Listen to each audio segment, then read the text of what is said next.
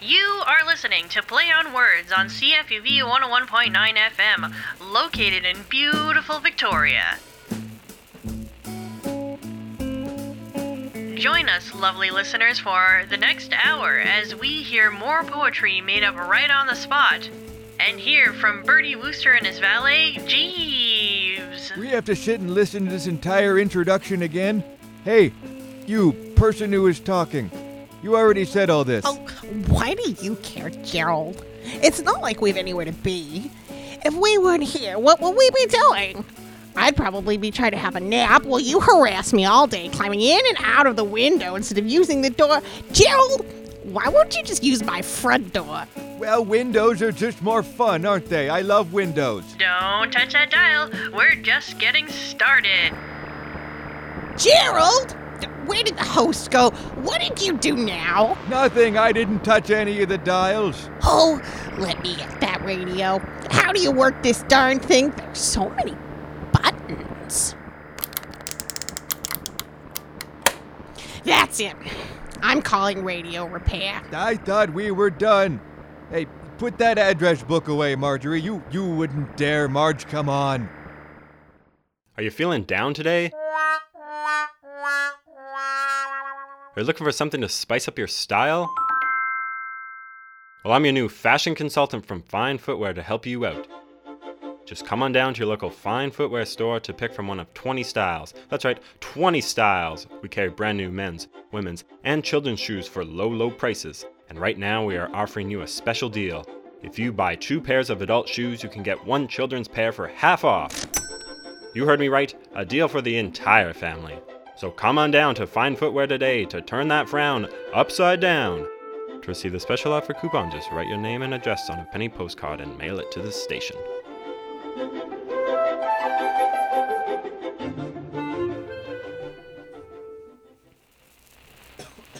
Follow us once again, darling listeners, to the downtown core, where we ask you, busy little bees, to come up with a poem right now.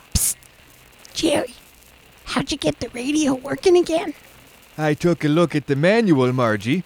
They explain very clearly that if you wire the external audition output to the program line, you can get a clear VU meter reading. I don't believe you managed to do all that wiring and rewiring properly. Of course not. I just gave it a good kick in the speaker and it started right up again. Oh, Gerald.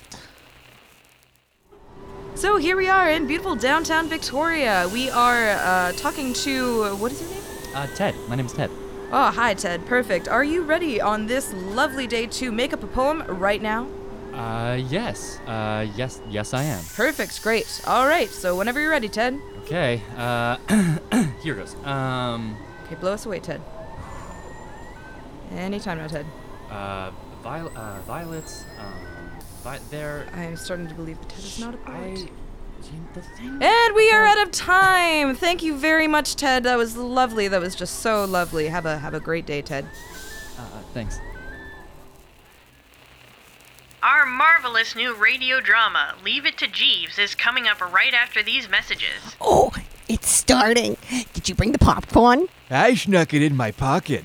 Do you have the chocolate? I snuck it in inside my umbrella. Did you bring the wine? Yes, I filled a flask and hid it under my shirt. Oh, oh no, Gerald. We forgot to bring the antacids.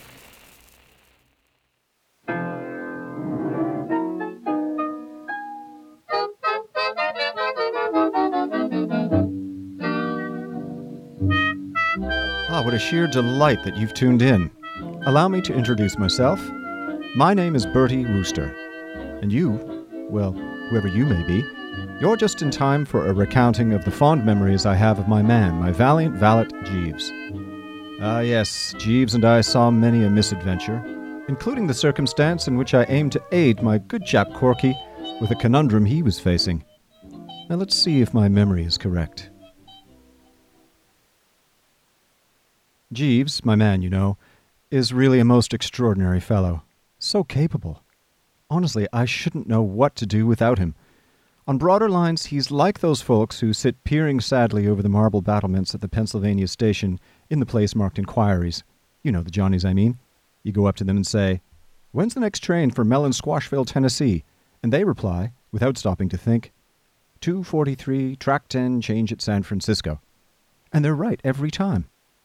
Well, Jeeves gives you just the same impression of omniscience. As an instance of what I mean, I remember meeting Monty Byng in Bond Street one morning, looking the last word in a grey check suit, and I felt I should never be happy till I had one like it. I dug the address of the tailors out of him and had them working on the thing inside the hour. That evening, I explained my plans to my man. Jeeves, I'm getting a check suit like that one of Mr. Byng's. Mm, injudicious, sir. It will not become of you. But why not? It's the soundest thing I've struck for years. Oh, but it wouldn't suit you one bit. We'll have to wait and see, won't we? Indeed, sir. Well, the long and short of it was that the confounded thing came home, and I put it on, and when I caught sight of myself in the glass, I nearly cried. Jeeves was perfectly right. I looked across between a music hall comedian and a cheap bookie. Yet Monty had looked fine in absolutely the same stuff. These things are just life's mysteries, and that's all there is to it. Leave it to Jeeves to know the ins and outs of all inquiries. So, with that, you'll certainly understand how Jeeves sniffed out the right answer to Old Corky's woes.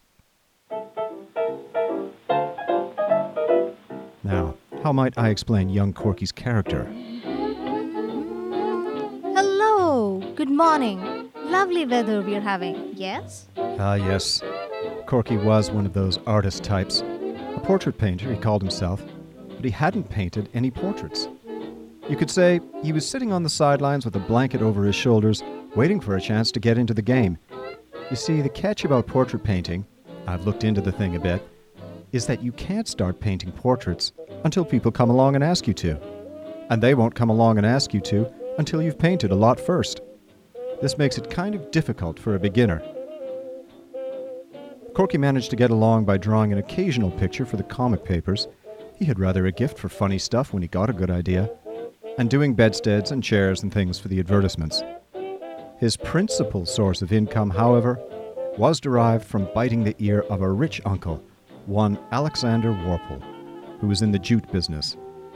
I'm a bit foggy as to what jute is, but it's apparently something the populace is pretty keen on, for Mr. Warple had made quite an indecently large stack out of it. Now, a great many fellows think that having a rich uncle is a pretty soft snap, but according to Corky, such is not the case. I distinctly remember Corky speaking of his uncle in a harrowing manner. Why, Uncle Warp is a robust sort of co who seems he'll live forever. He's 51, and rightly it seems as if he might go to par. But to be frank, it's not this that distresses me. What kicks me is the way my uncle continues to harass my creativity. You see, he doesn't want me to be an artist. He always urges me to chuck art, go into the jute business, and start at the bottom to work my way up. It's almost as though he doesn't believe I have any talent. For Mr. Warple, jute had apparently become a sort of obsession. He seemed to attach almost a spiritual importance to it. Well, I surely don't know what they do at the bottom of the jute business, but my better instinct tells me that it is something too beastly for words.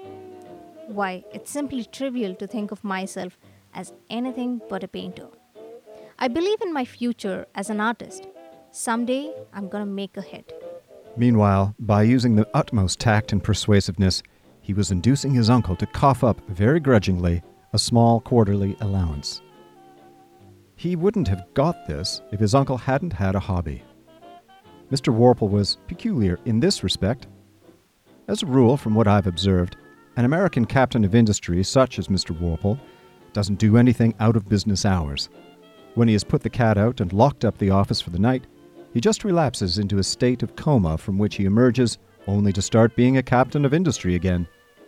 But Mr. Warple, in his spare time, was what is known as an ornithologist, a bird watcher. Fancy that. He had written a book called American Birds, and was writing another to be called More American Birds. When he had finished that, the presumption was that he would begin a third and keep on till the supply of American birds gave out. The trick is to go to him about once every three months and let him talk about American birds. You can do what you like with my dear uncle if you give him his head first on his pet subject. These little chats make my allowance all right for the time being. But frankly, it's a bit of a rotten tradition. The topic is dreadfully boring. I find myself dozing off just thinking about the rich things. To complete the character study of Mr. Warple, he was a man of extremely uncertain temper, and his general tendency was to think that Corky was a poor chump and that whatever step he took in any direction on his own account was just another proof of his incompetence.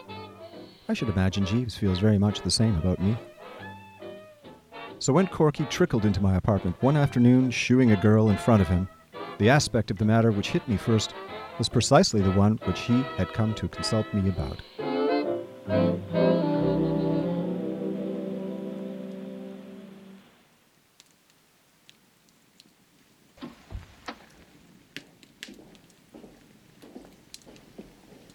Buddy? Oh, Bertie, are you about? I'm in the parlor. Do come in. Buddy, I want you to meet my fiance, Miss Singer. How do you do? Just delightful. Lovely to see you both. Tell me, Corky, how is your dear uncle these days? Have you told him about the good news? Uh, well, that's what I've come to see you about, chap. I'm in need of some guidance. We're so scared, Mr. Wooster. We were hoping that you might suggest a way of breaking it to him. Well, I don't see why your uncle shouldn't be most awfully bucked. He will think Miss Singer the ideal partner for you. Mm, oh, but you don't know him, Bertie. Even if he did like Muriel, he wouldn't admit it. That's the sort of pig headed guy he is. It would be a matter of principle with him to kick. All he would consider would be that I had gone and taken an important step without asking his advice, and he would raise hell automatically. He's always done it. Well, how about you work it so that he makes Miss Singer's acquaintance without knowing that you know her? Yes, then you come along. But how can I work it that way? Well, in such a crisis as this, there's only one thing to do. What's that? Leave it to Jeeves. Sir? Jeeves, we would like your advice. Very good, sir. Have I introduced you to Corky? This is his fiancée, Miss Muriel Singer. I boiled down Corky's painful case into a few well chosen words. So you see what it amounts to, Jeeves. We want you to suggest some way by which Mr. Warple can make Miss Singer's acquaintance without getting on to the fact that Mr. Corcoran already knows her. Understand? Perfectly, sir. Well, try to think of something. I've already thought of something, sir. You have? Do elaborate. The scheme I would suggest cannot fail of success, but it has what may seem to you a drawback, sir, in that it requires a certain financial outlay. He means that he's got a pippin of an idea, but it's going to cost a bit. Oh, well. You see, the painting business has been quite tranquil lately. You can count on me for that sort of thing, Corky. Only too glad to aid you. Carry on, Jeeves. I would suggest, sir, that Mr. Corcoran take advantage of Mr. Warple's attachment to ornithology.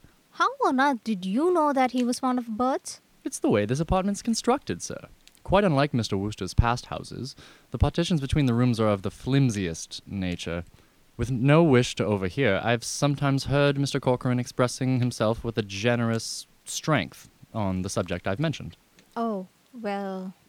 Why should not the Miss Singer write a small volume to be entitled, let us say, The Children's Book of American Birds, and dedicate it to Mr. Warple? A limited edition could be published at your expense, sir, and a great deal of the book would, of course, be given over to eulogistic remarks concerning Mr. Warple's own larger treatise on the same subject. I should recommend the dispatching of a presentation copy to Mr. Warple immediately on publication, accompanied by a letter in which Miss Singer asks to be allowed to make the acquaintance of one to whom she owes so much.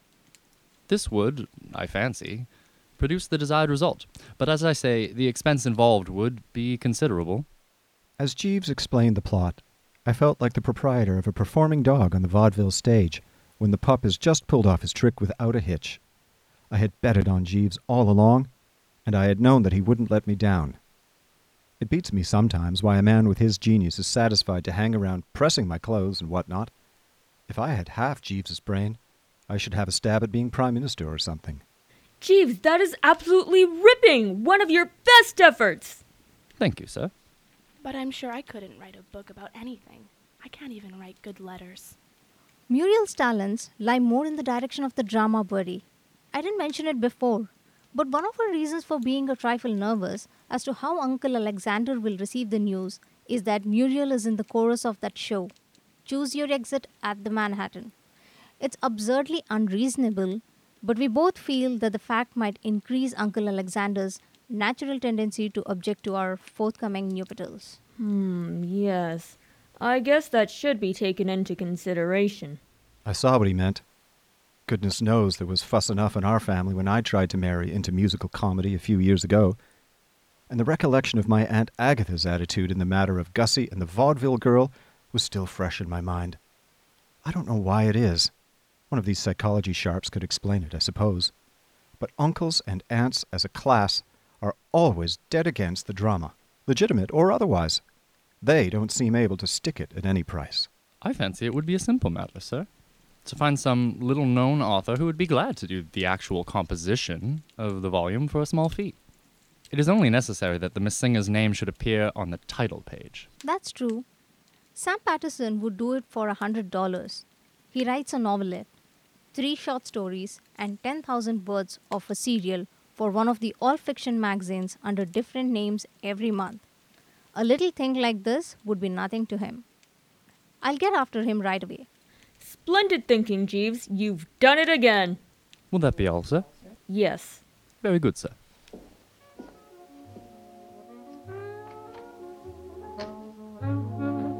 I always used to think that publishers had to be devilish intelligent individuals, loaded down with the gray matter. But I've got their number now.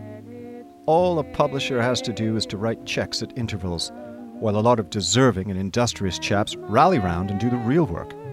I know, because I've been one myself. I simply sat tight in the old apartment with a fountain pen, and in due season a topping, shiny book came along. Muriel, my dear, you're I happened to be looking down at splendid. Corky's place when the first copies of the children's book of American Birds bobbed up. Muriel Singer and I were talking of things in general as Corky slaved away over some painting of his. do hope he would not It was then when there was a bang at the door and the parcel was delivered. Why? Who could that be? Oh, how delightful. The book has arrived. Is that the book at the door? I must see it. It was certainly some book. It had a red cover with a fowl of some species on it, and underneath, written by Muriel Singer in gold letters. Let's have a read, shall we? Often of the spring morning, as you wander through the fields, you will hear the sweet toned, carelessly flowing warble of the purple finch linnet. When you are older, you must read all about him in Mr. Alexander Warple's wonderful book, American Birds. You see, a boost for the uncle right away. And only a few pages later, there he was in the limelight again in connection with the yellow billed cuckoo. It was great stuff. The more we read, the more I admired the chap who had written it, and Jeeves's genius in putting us on to the wheeze.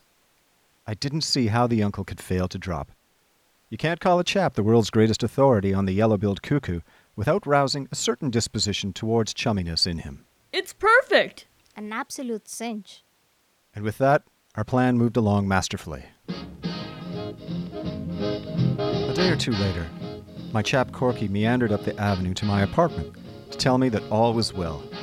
The uncle had written Muriel a letter so dripping with the milk of human kindness that if he hadn't known Mr. Warple's handwriting, Corky would have refused to believe him the author of it. Any time it suited Miss Singer to call, said the uncle, he would be delighted to make her acquaintance. Shortly after this, I had to go out of town. Diverse sound sportsmen had invited me to pay visits to their country places, and it wasn't for several months that I settled down in the city again. I had been wondering a lot, of course, about Corky, whether it all turned out right and so forth, and my first evening in New York, happening to pop into a quiet sort of little restaurant, which I go to when I don't feel inclined for the bright lights, I found Muriel Singer there, sitting by herself at a table near the door. My curiosity towards Corky's situation arose again, and I went to Miss Singer to hear of any good news. Well, well, well. Why, Mr. Wooster, how do you do? Splendidly. Corky around? I beg your pardon? Is Corky with you this evening? Oh, I didn't understand. No, I haven't seen Corky in quite some time. I say, you haven't had a row with Corky, have you? A row?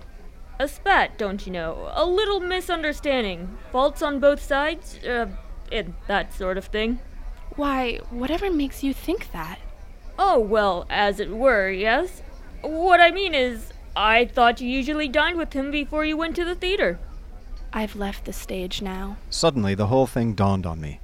I had forgotten what a long time I had been away. Why, of course, I see it now. Why didn't I notice your ring before? You're married, aren't you? Yes. How perfectly topping. I wish you all kinds of happiness. Thank you so much. oh, Alexander. This is a friend of mine, Mr. Wooster. I spun around. A fellow with a lot of stiff gray hair and a red sort of healthy face was standing there. Rather a formidable Johnny he looked, though quite peaceful at the moment. I want you to meet my husband, Mr. Wooster. Alexander. Mr. Wooster is a friend of Bruce's. Good to meet you, Mr. Wooster. Let me shake your hand. So, you know my nephew? N- nephew? Yes, Bruce Corcoran. You're Mr. Warple? Why, yes, that is my name. Has Bruce mentioned me? Uh, once or twice, I suppose, only in passing. Very well, Mr. Wooster. Are you an artist as well? No, sir. I do not concern myself with art. ah, and for good reason, young chap. I wish you could try to knock a little sense into him and make him quit this playing at painting. But I have an idea that he is studying down. I noticed it first that night he came to dinner with us, my dear, to be introduced to you. He seemed altogether quieter and more serious. Something seemed to have sobered him. Oh, perhaps you will give us the pleasure of your company at dinner tonight, Mr. Wooster. Or have you dined? Uh, yes, I have, come to think of it. I just saw Miss Singer from the window and had an urge to say hello. But I must be off now. Much to do. Lovely to see you, Muriel. Lovely to I see you. I wish. I could stay. Much to do. Have a lovely meal. I rushed off as quickly as my feet could carry me. What I needed then was air, not dinner. I felt that I wanted to get back to my abode and think this thing out with my man, the wit between the both of us. Jeeves? Sir? Now is the time for all good men to come to the aid of the party. A stiff gin and tonic, first of all, and then I've a bit of news for you. Better have one yourself, Jeeves. You'll need it. Later on, perhaps. Thank you, sir. All right, suit yourself. But you're going to get a shock. You remember my friend Mr. Corcoran? Yes, sir. And the girl who was to slide gracefully into his uncle's esteem by writing the book on birds? Perfectly, sir. Well, she slid. She's married the uncle. That was always a development to be feared, sir. You don't mean to tell me that you were expecting it? It crossed my mind uh, as a possibility. Did it, by Jove? Well, I think you might have warned us. I hardly like to take the liberty, sir. Perhaps a meal is in order. Have you supped? I haven't. How did you know? Simply a presumption, sir. Of course, as I saw after I'd had a bite to eat and was in a calmer frame of mind, what had happened wasn't my fault, if you come down to it. I couldn't be expected to foresee that the scheme, in itself a crackerjack, would skid into the ditch as it had done. But all the same, I'm bound to admit that I didn't relish the idea of meeting Corky again until Time, the great healer, had been able to get in a bit of soothing work. I cut Washington Square out absolutely for the next few months. I gave it the complete miss in bulk. And then, just when I was beginning to think I might safely pop down in that direction and gather up the drop threads, so to speak, Time, instead of working the healing wheeze, went and pulled the most awful bone and put the lid on it. Opening the paper one morning, I read that Mrs. Alexander Warple had presented her husband with a son and heir. I was so darn sorry for poor old Corky that I hadn't the heart to touch my breakfast. I told Jeeves to drink it himself. I was bowled over. I hardly knew what to do. I wanted, of course, to rush down to Washington Square and grip the poor blighter silently by the hand. And then, thinking it over, I hadn't the nerve. absent treatment seemed to touch, I gave it to him in waves. But after a month or so, I began to hesitate again. It struck me that it was playing it a bit low down on the poor chap, avoiding him like this just when he probably wanted his pals to surge round him most. I pictured him sitting in his lonely studio with no company but his bitter thoughts, and the pathos of it got me to such an extent that I bounded straight into a taxi and told the driver to go all out for the studio. Hello, Bertie. Come into the studio. I'm just finishing up a portrait. Righto, it's good to see you, chap. It's been quite some time. Oh, uh, is that Muriel's baby? Yes, we're just finishing for the day. That'll be all this afternoon, Mrs. Ellingsworth. Thank you. At the same time tomorrow, Mr. Corcoran? Yes, please. Good afternoon.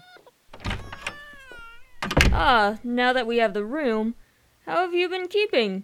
Corky? Corky stood there, looking at the door. And then he turned to me and Oh, began to get it off his chest. months I've endured. Fortunately, he seemed to take it for granted that I knew all about what had happened, so it wasn't as awkward as it might have been. It's my uncle's idea. Muriel doesn't know about it yet. The portrait's to be a surprise for her on her birthday. The nurse takes the kid out ostensibly to get a breather, and she brings it down here. If you want an instance of the irony of fate, Bertie, get acquainted with this. Here's the first commission I have ever had to paint a portrait, and the subject is that human poached egg that has butted in and bounced me out of my inheritance. Can you believe it? I call it rubbing salt in the wound to expect me to spend my afternoons gazing into the ugly face of a little brat who, to all intents and purposes, has hit me behind the ear with a blackjack and swiped all I possess. I can't refuse to paint the portrait because if I did, my uncle would stop my allowance. Yet every time I look up and catch that kid's vacant eye, I suffer agonies. I tell you, Bertie, sometimes when he gives me a patronizing glance and then turns away and is sick, as if it revolted him to look at me. I come with an ace of occupying the entire front page of the evening papers as the latest murder sensation. There are moments when I can almost see the headlines. Promising young artist beans baby with axe. Oh, there, there, chappie. My sympathy is too deep for words. It's simply too much to bear. Please let me alone. I must be in solitude with my thoughts. As you wish, Corky. I kept away from the studio for some time after that, because it didn't seem right for me to intrude on the poor chappie's sorrow. Besides, I'm bound to say that baby intimidated me. After a period of silence from my dear friend, the phone rang. Hello? Bertie, it's Corky. Are you doing anything this afternoon? Nothing special. You couldn't come down here, could you? What's the trouble? Anything up? I've finished the portrait. Good boy, stout work. Yes. The fact is, Bertie, it doesn't look quite right to me. There's something about it. My uncle's coming in half an hour to inspect it, and I don't know why it is. But I kind of feel I'd like your moral support. You think him the violent type when he is upset? There is that possibility. Hmm. I'll come. Good. But only if I may bring Jeeves. Why Jeeves? What's Jeeves got to do with it? Who wants Jeeves? Jeeves is the fool who suggested the scheme that has led. Listen, Corky old top, if you think I'm going to face that uncle of yours without Jeeves' support, you're mistaken. I'd sooner go into a den of wild beasts and bite a lion on the back of the neck. Oh, all right then. Bring Jeeves if you must, but I request that you be on your way soon. Farewell. I rang for Jeeves and explained the situation. He Let nodded and turned to get our coats. That's the sort of chap he is. You can't rattle him. Shall we, sir? Corky? We found Corky near the door, looking at the picture, with one hand up in a defensive sort of way, as if he thought it might swing on him. Stand right where you are, Bertie. Here's the painting. Now tell me honestly, how does it strike you? Uh. Well, Of course, old man. I only saw the kid once, and then only for a moment, but. but. it was an ugly sort of kid, wasn't it? If I remember rightly. as ugly as that? I don't see how it could have been, old chap. Oh, you're quite right, Bertie. Something's gone wrong with the darn thing. My private impression is that, without knowing it, I've worked that stunt that Sargent and those fellows pull painting the soul of the subject. I've got through the mere outward appearance and have put the child's soul on canvas. But could a child of that age have a soul like that? I don't see how he could have managed it in the time. What do you think, Jeeves? I doubt it, sir. It it sort of leers at you, doesn't it? You've noticed that too? I don't see how one could help noticing. All I tried to do was to give the little brute a cheerful expression. But as it worked out, he looks positively dissipated. Just what I was going to suggest, old man. He looks as if he were in the middle of a colossal spree and enjoying every minute of it. Don't you think so, Jeeves? He has a decidedly inebriated air, sir. I haven't the slightest idea how I'm going to show this to. Bruce, how's my nephew? Before Corky could say another word, the old boy appeared. For about three seconds, all was joy, jollity, and goodwill. The old boy shook hands with me, slapped Corky on the back, said that he didn't think he'd ever seen such a fine day, and whacked his leg with his stick. Jeeves had projected himself into the background, and he didn't notice him. Well, Bruce, my boy, so the portrait is really finished, is it? Really finished? Well, bring it out. Let's have a look at it. This will be a wonderful surprise for your aunt. Where is it? Let's see. is. Is this a practical joke? You want to stand a bit farther away from it. You're perfectly right. I do. I want to stand so far away from it that I can see the thing with a telescope. And this, this, this is what you've been wasting your time and my money for all these years? A painter. I wouldn't let you paint a house of mine. I gave you this commission thinking that you were a competent worker, and this, this, this extract of a comic colored supplement is the result. Oh. This ends it. If you wish to continue this foolery and pretending to be an artist because you want an excuse for idleness, please yourself. But let me tell you this. Unless you report at my office on Monday morning, prepared to abandon all this idiocy and start in at the bottom of the business to work your way up, as you should have done half a dozen years ago, not another cent. Not another cent. Not another. boosh. Corky, old top. Well, that finishes it. What are you going to do? Do? What can I do? I can't stick on here if he cuts off supplies. You heard what he said. I shall have to go to the office on Monday. I couldn't think of a thing to say. I knew exactly how he felt about the office. I don't know when I've been so infernally uncomfortable. It was like hanging round, trying to make conversation to a pal who's just been sentenced to 20 years in quad. If I might make a suggestion, sir. Jeeves. I wonder if I have ever happened to mention to you, sir, a Mr. Digby Thistleton, with whom I was once in service? Perhaps you've met him. He was a financier. He is now Lord Bridgnorth.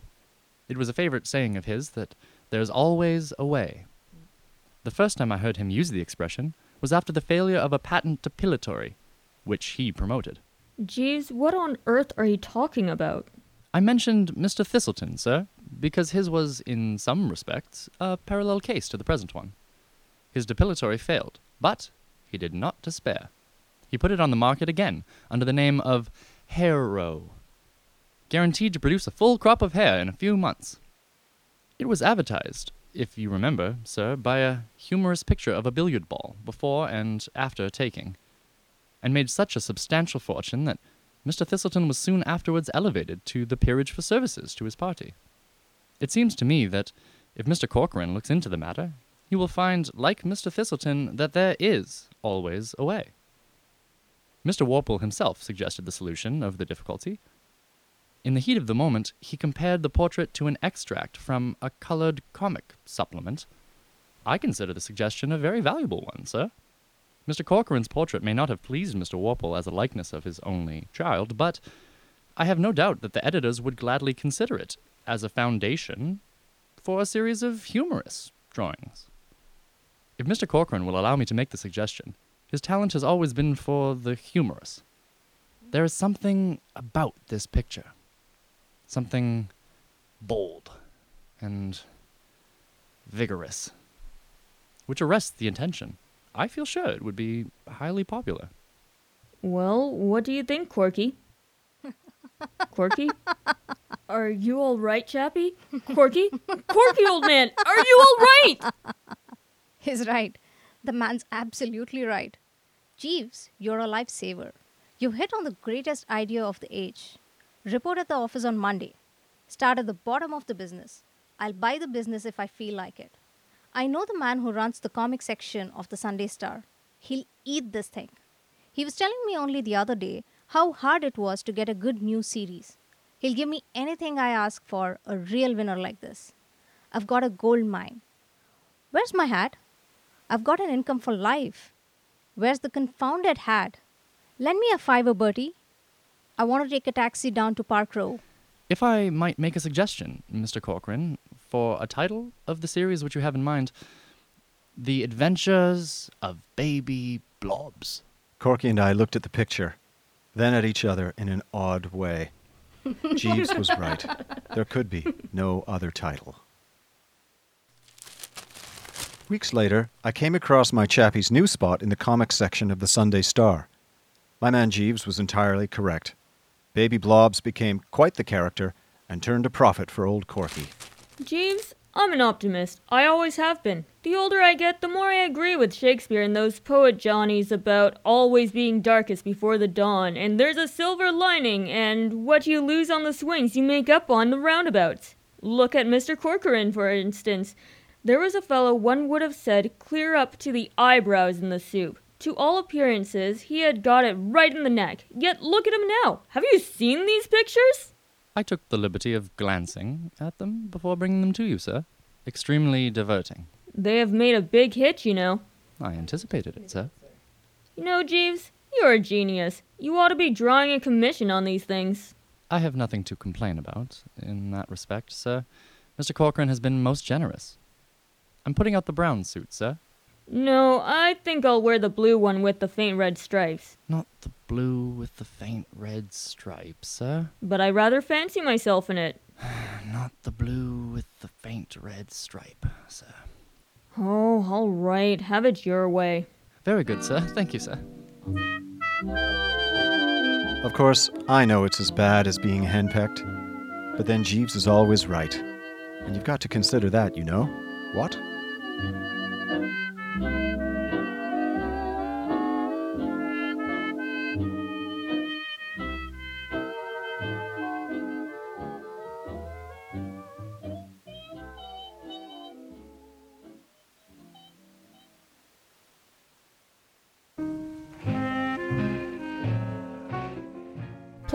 Presents Leave It to Jeeves, starring Paul Rizal, Diana Draker, Sam Maroney, Shree Sharma, Michaela, and Max Collins.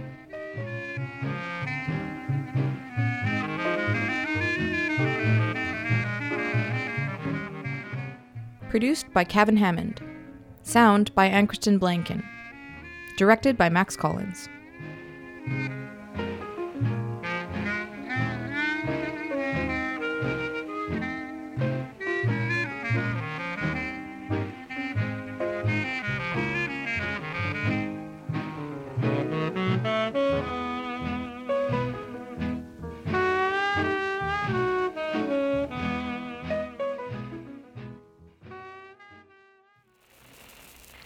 Thank you for listening to Play on Words. This whippersnapper loves to hear themselves talk. My dentures are coming unglued.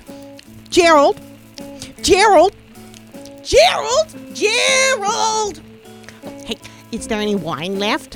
If you like this episode, please subscribe to Play on Words, rate us, leave us a comment, and review the program at www.cfevpodcast.com or wherever you get your podcasts. This program was produced by myself, Jordan Baron, Annie Lepage, Tyler Swagar, and Max Collins. Music in this episode is performed by Vic Horvath. This episode was created by CFUV's production team. If you want to be a part of making amazing programs like this one, head to cfuv.ca to learn more. Play on Words is made possible with the generous support of our friends at Legacy Art Gallery and the Community Radio Fund of Canada. I'm your host, Arcade. Until next time. Time to get out the old boot again. Gerald, no!